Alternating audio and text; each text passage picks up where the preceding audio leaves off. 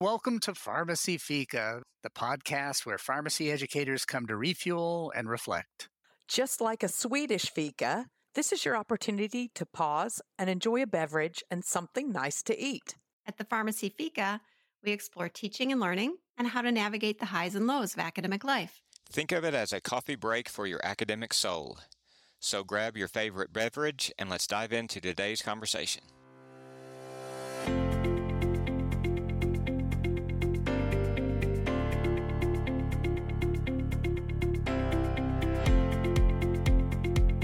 Welcome everybody to the Pharmacy Fika. I think this is Epidose number 24. We're heading into the holidays. It's a great time of year. Of course, we're winding down the semester. There's a lot of work at this time of the year, too. Just trying to make the space so that we can take some time off, get a good recovery experience for all of us, enjoy our families and our friends over the holiday season. I brought a nice cup of tea with me today, my matcha tea, my sweet matcha tea to enjoy. But I didn't bring a snack, unfortunately. But I'm trying to lose a little weight so that I can enjoy the holidays and eat as much as I like. Well, Stuart, I brought my favorite kombucha made here in Australia and some delicious Aussie natural almonds, portion controlled so I don't go too out of control and still maintain Jeff's respect. Well, since we're on the almond kick, I have rosemary Marcona almonds, which I didn't know what a Marcona almond was, but apparently it's softer and more buttery. Mm. So I've done like I've done in the past. I dug into my race bag and cook out this remaining food and, and stuff. So I've got water with electrolyte tablets and a dark chocolate and coconut bites. I guess is what they are. A- And are they lint? No, they're, they were they were throw the contained. They, they were contained in a bag in their own in their own separate baggie. I'm always a little worried about you, Jeff. you should be. Uh, well, Kristin's going to lead us in today's conversation. She's been, as many of our listeners know, involved in the Pharmacy Writing Challenge for the last few years, and we thought that would be a great topic to discuss. So, Kristin, I'll hand it over to you. Thank you. Yes, I am super passionate about writing, and I've been looking forward to this conversation all week. I know I'm going to learn a lot from you guys and just get inspiration for the new year. As many of us are are closing out the semester, but January is just around the corner. So let's get started. My first question How do you motivate yourself to write? Well, Kristin, I would say historically, you've been a great motivator for me, and meeting you and feeling your passion for helping others normalize writing as part of their lives is something that helped me to become a better writer. But even though I wasn't naturally a person who loved to write, I did love to read. And mm-hmm. so, what I started doing, and some of this was again inspired by some advice you gave me, was instead of reading my papers only for the the science, pay a little more attention to how that writing is is, is done. And so that motivates me. I do a reading writing alternation. So it's not hard to read, but I pay attention to the actual writing and then I can't read again until I've written. So that's how I motivate myself. Oh, that's interesting. I love that. Well, there is such an interplay between reading and writing, right? It, it inspires us and and to read for the style that Mm. someone else has, the approach that they take, and then be able to take that to our own writing. I love that. So when you asked that question, two sort of interrelated things came to mind. They kind of look far apart, but they actually they cross over. Is Jocko Willink wrote in about motivation, and and he says motivation is a fickle concept, and then you you can't rely on it. If you try to rely on motivation, you'll never get where you want to go. So he says you concentrate on discipline. So then the other thing that automatically came to mind where the crossover is this concept of behavioral activation theory that it takes the reverse instead of letting emotion drive behavior it's that behavior actually drives the emotion so starting even if i don't feel like doing something whether it's writing or something else the trick is okay what's the least amount of time i'm willing to devote to that and if it's five minutes or ten minutes or whatever it is uh, getting into it and almost always then once i'm into it i'm fine It's interesting. I kind of combine both of these because I block a time on my calendar to write something and I have a specific goal for it. But what often gets me started is reading something that I'm going to be using in my writing. And so I have a specific goal. I've set it a priority ahead of time on what I'm going to do. So I'm kind of disciplined that way. But it often takes reading through something that I'm going to be using in that writing to get me started. Mm-hmm. But I agree with Jeff. It's sort of like just setting the time and setting a goal to do something. And even if it doesn't all come to fruition, once I get started, I usually flow, mm-hmm. right? I get into a flow state, but it, it is hard to get started sometimes. And just having the discipline to, to put yourself into that place, I think is, is kind of key. I think for some of us too, the getting started becomes a hurdle because we have all kinds of expectations for the writing, right? We put pressure on ourselves and so letting go of some of that, like some days are going to be good writing days and some days are not going to be so great. Some days I'm going to have lots of words, lots, lots of ideas. Like it, it varies. It varies and that's okay. Mm-hmm. Yes.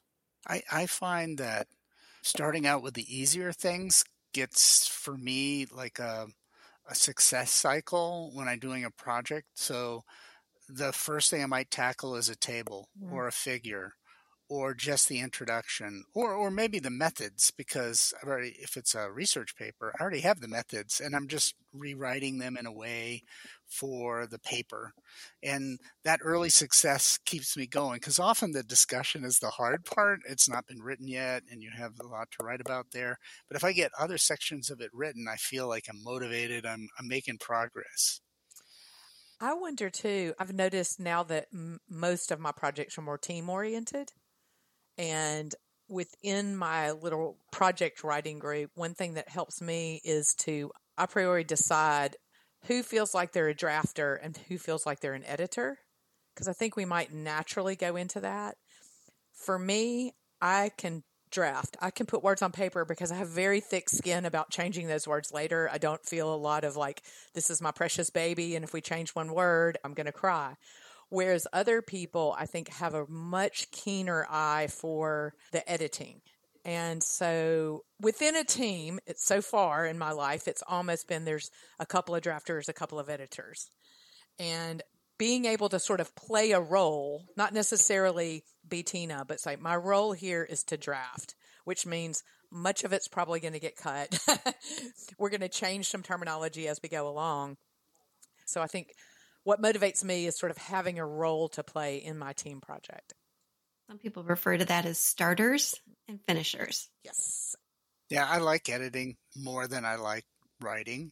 I like the polishing, moving things around, finding the flow, getting the sentence structures more concise and conveying the ideas in a way that's approachable you know all that I, I like but getting the ideas down i think because i'm already in the editing mm-hmm, mode in my mm-hmm. head and i'm already editing what i'm writing even before i've written mm-hmm. it and it's that's not a good thing you know people who are good starters just get the ideas out and i'm not so great with that i will admit i'm old enough that my original papers were i was handwriting them and some people still do it that way when i was handwriting i definitely didn't edit as i wrote because you can't really or you'll be it'll be super messy, you know. Whereas when I type, I am editing because you are like, oh, there's a squiggly line under that word. Let me at least correct that. Or, oh, it's giving me a grammarly advice. And so that's another thing that motivates me is I usually whiteboard my papers. I, I really just force myself to get all this to start. Uh, I'm a write things and it it's out of order. Sometimes it's a sentence, sometimes it's three sentences. It's when ideas come to mind, I write them, and they're sometimes they're not even in a section, right? They're just things that I want to get out, and then I'll later go back and craft them. Mm. So you're a good starter. I'm more of a starter. Well, thanks for the conversation about motivation and and how we go about the work. I think I came up through the ranks at a time when you followed what your mentor did you observed certain people, often not many, and then you tried to adopt their habits because what else would you do? You know, like they're successful, so I should do that too. And I think we've done much better more recently to say there's not one way that we should write, that people find a system that works for mm. them. So let's turn our attention to pleasure in writing, which for some people, those words might not fit together. Pleasure and writing don't fit together. but I would encourage us to, to think about that. I'm curious how you bring some pleasure to the work that you do in writing.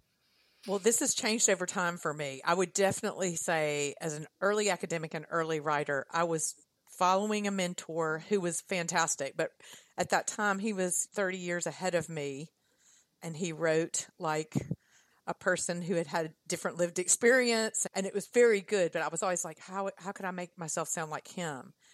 And it really wasn't authentic, and I think that made it not pleasurable as I learned more and got more experience and could put my imposter syndrome over to the side a little bit, I was like, okay, what what is my writing style going to be? And also, I was studying education at the time, and so I just became short sentences, active voice. That's my way. and so, what gives me pleasure is taking here's a complicated, here's a theory, here's a framework what is the most concise way I can describe this in active voice so that everybody knows who's doing the action? And this is very controversial. There'll be plenty of people that write back and say, our journalistic style is definitely maybe not longer sentences, but passive voice. But that gave me pleasure because it's part of the puzzle of figuring out how do you tell this story instead of in the most complicated way, which I feel will make me sound very smart the most simplest way, which will en- enable me to convey a message to people at every level of their career. Tina, I think that really rings true for you too, because I see you reaching out and and seeking to connect. And so you're trying to mm-hmm. connect through your writing. And I think sometimes we, we think of writing as a solitary process, but we are writing for people. Get pleasure from the fact that someone is going to read this and, and is going to appreciate yes. the words that we crafted. Yeah. I like, I think when I enjoy writing the most is when I can write about me and my experience. And that may sound very egocentric, but I do like writing commentaries and editorials because you're allowed to say I or we as part of it. Whereas when we're writing technical stuff or scientific papers, we're supposed to be dispassionate and objective, and we don't talk about us mm-hmm. being a part of the process. And I don't like that as much. I like having me and my voice as part of what I write, and it, it makes me feel like I'm conveying what I think is important directly to the reader. It's a more personal connection. And so, as, as I've gone on uh, in my career, I've fortunately now at a point to where I get to write about more of the stuff that I want to write about or like to write about, as opposed to earlier in the career, you're writing about whatever you can write about, right? Just to do it. I think the thing that brings me the most pleasure is the, the creative aspect. And I desperately want to be a creative person. I would love to build things or to paint or all kinds of stuff that I'm just, that's not me. I don't have it in me. But I love to create things, and the writing is the one time that I can a little smidge of, of creativity. I think it's human nature to like to create things. And writing is something that we can all produce as academics is probably our biggest thing that we are producing that will have longevity. I mean, that's the beauty of writing, particularly in forms and formats that will be cataloged and, and in a library someplace uh, for potentially generations to come. So that's kind of exciting.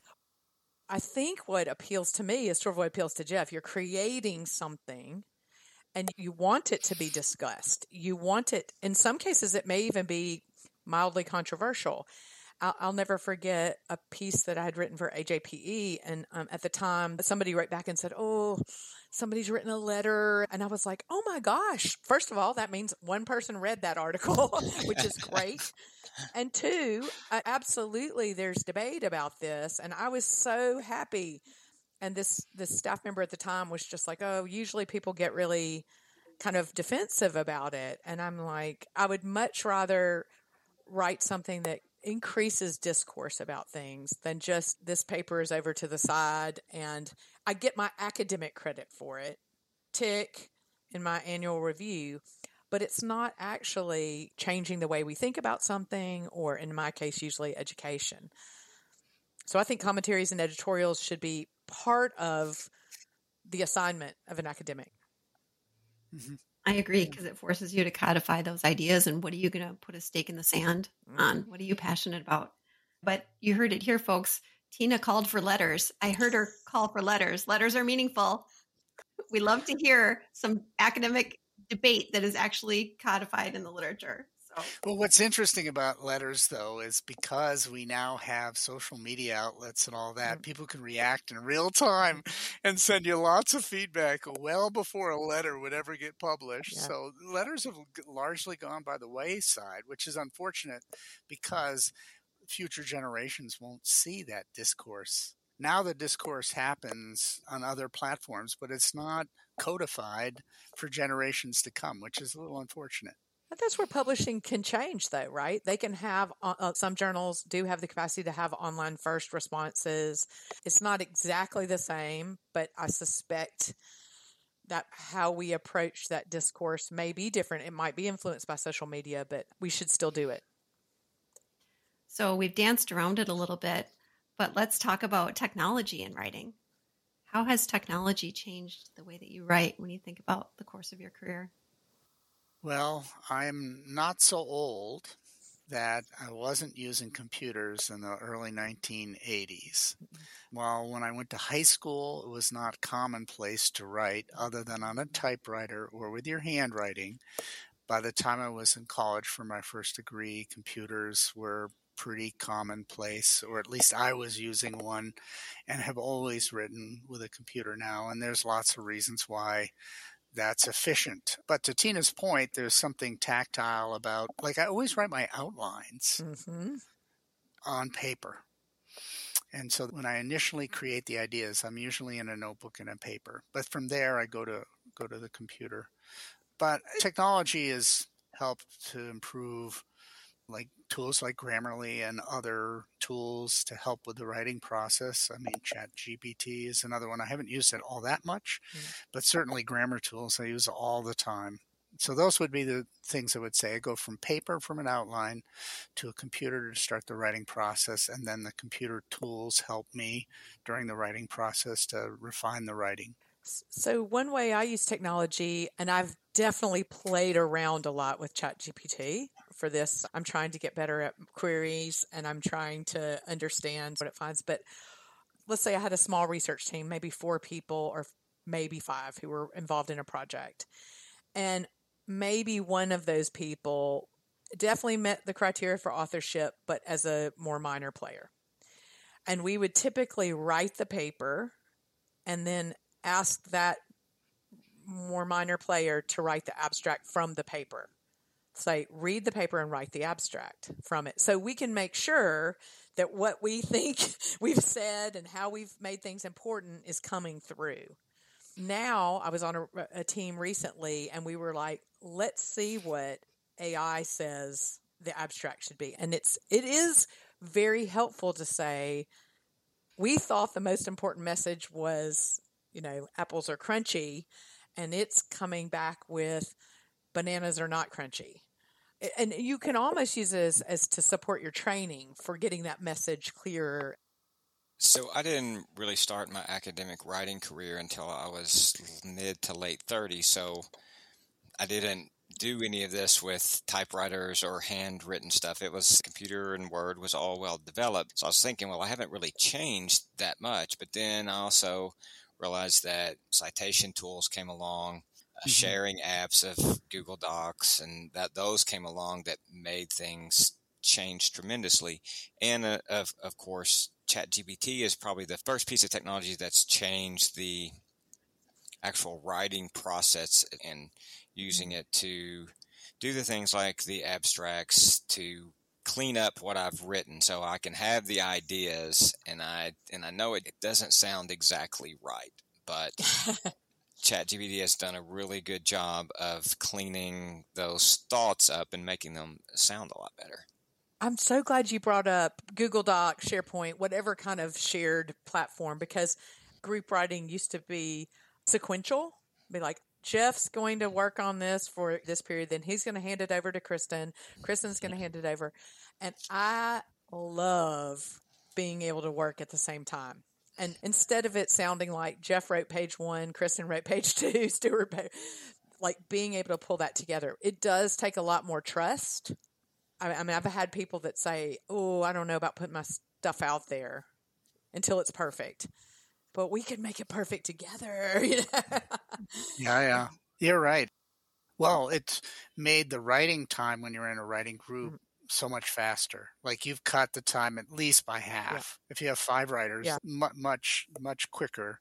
And I do agree. I think everybody looking at it, you start to get comments, and even if they're not actively changing your words, you're you're getting feedback as you're writing it. That's so helpful. Mhm. So in that sense, the whole shared experience of writing in a shared space has really changed. I hadn't really thought about Mm. that until you brought it up. Mhm. So it really is a significant change in the process.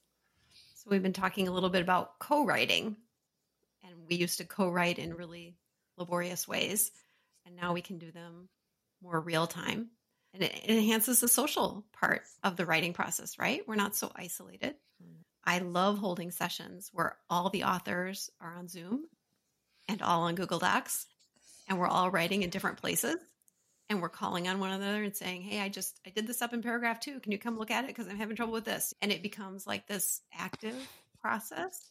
Figuring out how to co write together. Every team's different. Yeah. Like, is it just passing it off to one another, tag, you're it? Or is it together in it? Even writing the same sentences together, some teams will do, like literally sentence by sentence. Um, everybody has their own process. Okay, I want to ask a little bit about after you have the paper published Mm. because I think for many years that was the end. Like it's published, hooray, on to the next project. But now there's starting to be more expectations for some responsibility on the part of the authors to, so to speak, promote that work after the fact. And so I'm curious what kinds of post publication dissemination you've tried. I think for me personally, I will post something maybe one time on social media, but I'm not I'm not very comfortable about just pushing stuff out there. But I'll do it one time and there it is and whatever happens happens. Being a journal editor for the Journal of the American College of Clinical Pharmacy, or inviting authors of papers that they think will be of interest to their audience to participate in a podcast about their paper. Mm-hmm. And that's nice because it goes beyond uh, the paper itself. You understand a bit more about the background and what motivated someone to write about it, how it how the question, the research question arised for them, the trials and tribulations of conducting the study you, you can dive into which you're not going to reveal in a written paper, the challenges of recruiting patients, for example, or some novel things that they did and how they came up with that idea are all nice to contextualize the paper that's in a different format and then also promotes the paper. So I do like podcasting is a medium for that. And it's a bit more long form than most social media. You only get a little snippet and all you're doing really is feels like an advertisement. And I agree with you, Jeff. It just feels self promoting rather than something that's more discourse, like get into a better understanding about where this paper came from and and why we approached it the way we did.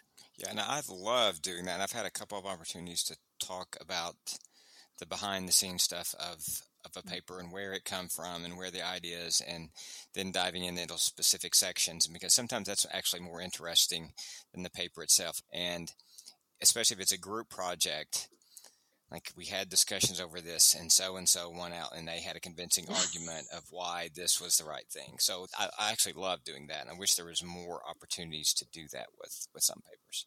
I've never been asked to do a podcast about a paper, but I have been asked to cre- create like a blog post that's a companion to that sort of goes behind the scenes. And I I loved it because we could talk about all the stuff that you're like, this would have gotten edited out had we tried to put this in the paper. But I think it's a pretty powerful way to to show the, the whole process and impact of a potential subject area. Yeah, and I think that's great for new writers or mentees to learn about the writing process because they see the end result and may not know all of the things that's gone on behind and how a paper may have started and it didn't finish the way maybe it was intended or things were put in at the last minute or they were taken out. And when it went through the review process how it got distorted maybe or made exceptionally better. Yeah. Uh, so i want to ask about success in writing. Sometimes we have pretty set ideas about what success is and I'm hoping we can add to that conversation. Success as productivity, certainly getting it published, yes. But what else do you consider to be success when you're writing? So I think of success of a series of micro successes that lead to a macro success. So, you know, if I get an outline done, okay, I feel successful at that part. And then maybe it's a sentence, and then maybe it's a paragraph, and then it's a section. And all of those are pieces because you know it's breaking that paper down into the 40 or 50 or 60 different steps instead of like trudging through it and it's not successful until it's gone through the review process and the rewriting. But each of those little micro successes that help sustain that motivation with the ultimate success is after it's published and then maybe it's impactful in some way whatever however you want to define impactful. Yeah over the years thinking about what what is success, whatever part of your life, and I think having an uh, identity and and the things that you do as part of that identity. So I want to be a successful academic and scholar.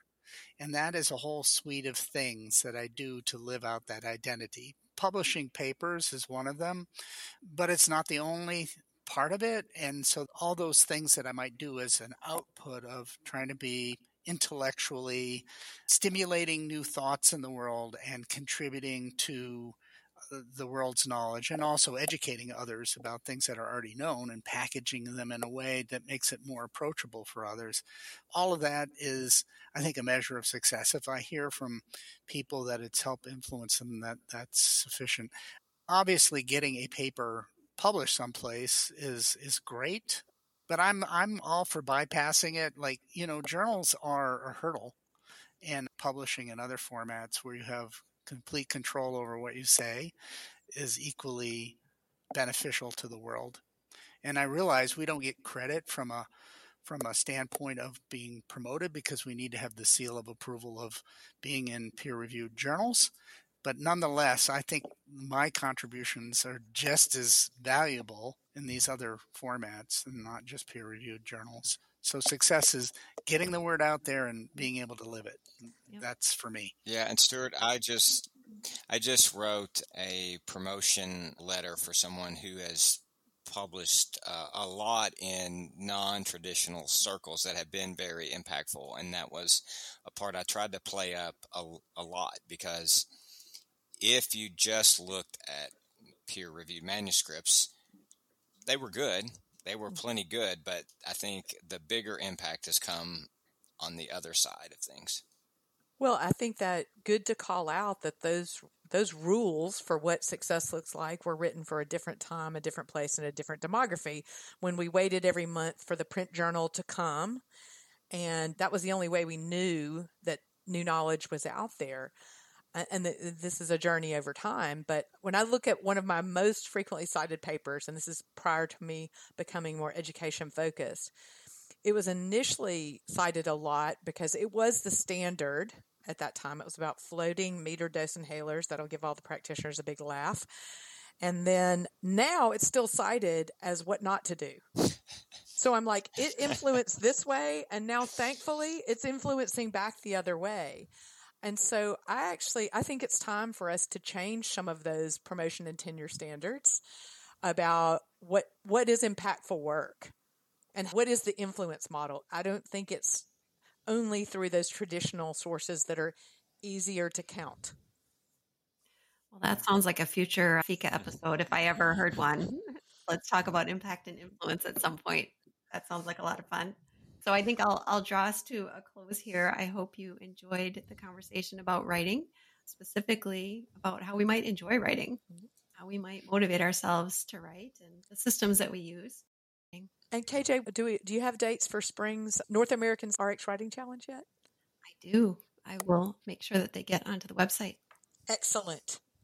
Yes, join us for the RX Writing Challenge. It's a 14 day focused attention on writing. It's a great starter drug for writing.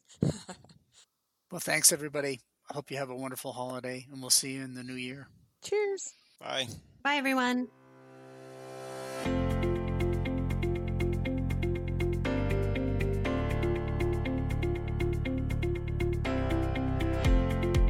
Thanks for listening to Pharmacy Fika, a podcast where we enjoy coffee and conversations. If you liked this episode, please pass it along to a colleague and be sure to rate us. You can share your reactions on Twitter at Pharmacy Fika, but please be kind. This is a safe space. Got a question or want to suggest a topic for a future episode? Leave us a voice message at speakpipe.com slash pharmacyfika. Bye for now. Namaste. Das vidanya. Au revoir.